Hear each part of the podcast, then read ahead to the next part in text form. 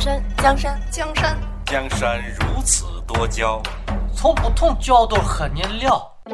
世界纷纷纷纷扰扰，听我说心里可好？温柔的晚风轻轻吹过爱人的梦中。本节目由新大师独家制作。各位听众朋友们，大家好，欢迎收听本期的新大师，我是心理学人逸轩。那么本期呢，给大家分享的是，没有任何一种感情经得起考验。上周五，一个许久未联系的男性朋友给我发了微信，给我转一块钱，我要充话费。我当下的反应是群发消息真没劲儿，于是我回，哈哈，群发的吧。过了十分钟，他回。我要充话费，微信钱不够。于是我准备点开红包给他转账，他又来了一句：“真抠门啊你！”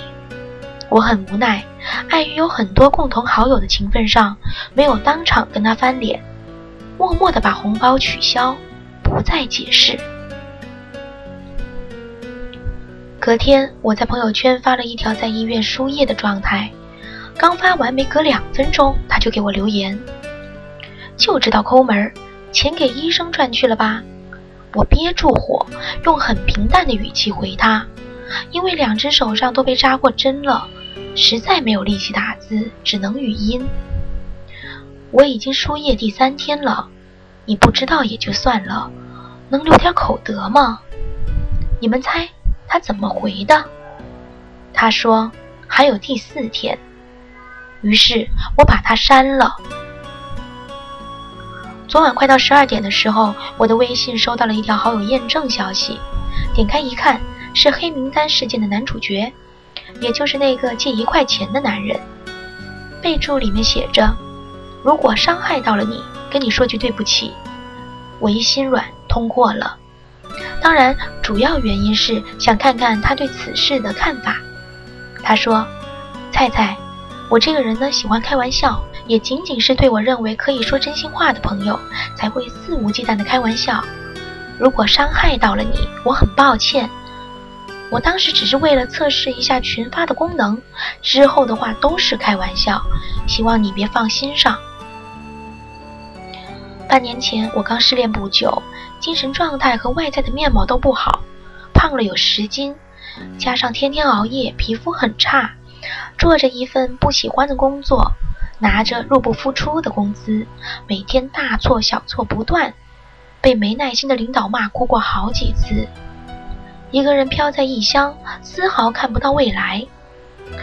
一个自以为和我关系还不错的朋友说了句：“你这样，难怪你男朋友会甩了你。”我当场和他吵了一架。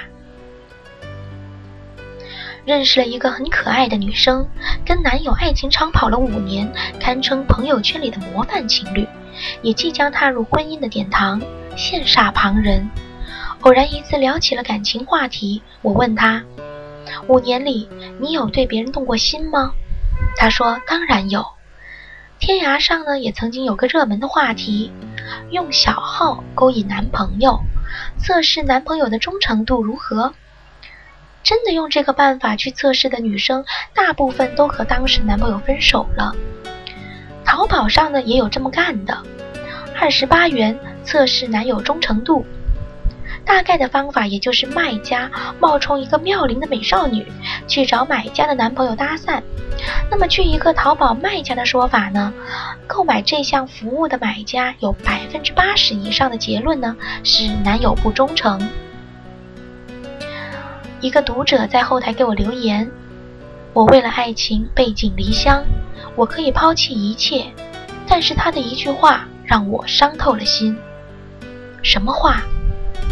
我怀孕的时候，他说，生孩子有什么了不起？每一个女人都会。曾经有个不算很相熟的男生开口跟我借了一百元，说过一周就还我。”我当下呢，实在没找到理由拒绝，就借给了他。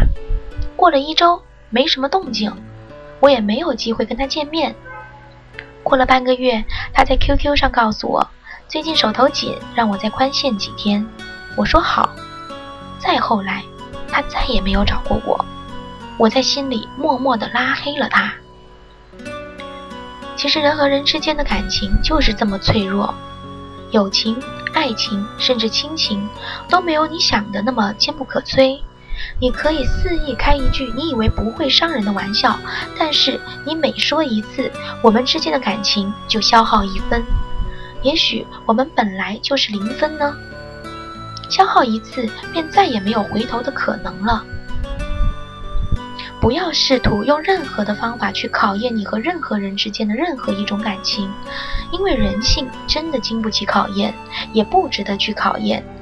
别说别人坏，先想想你自己是不是够好。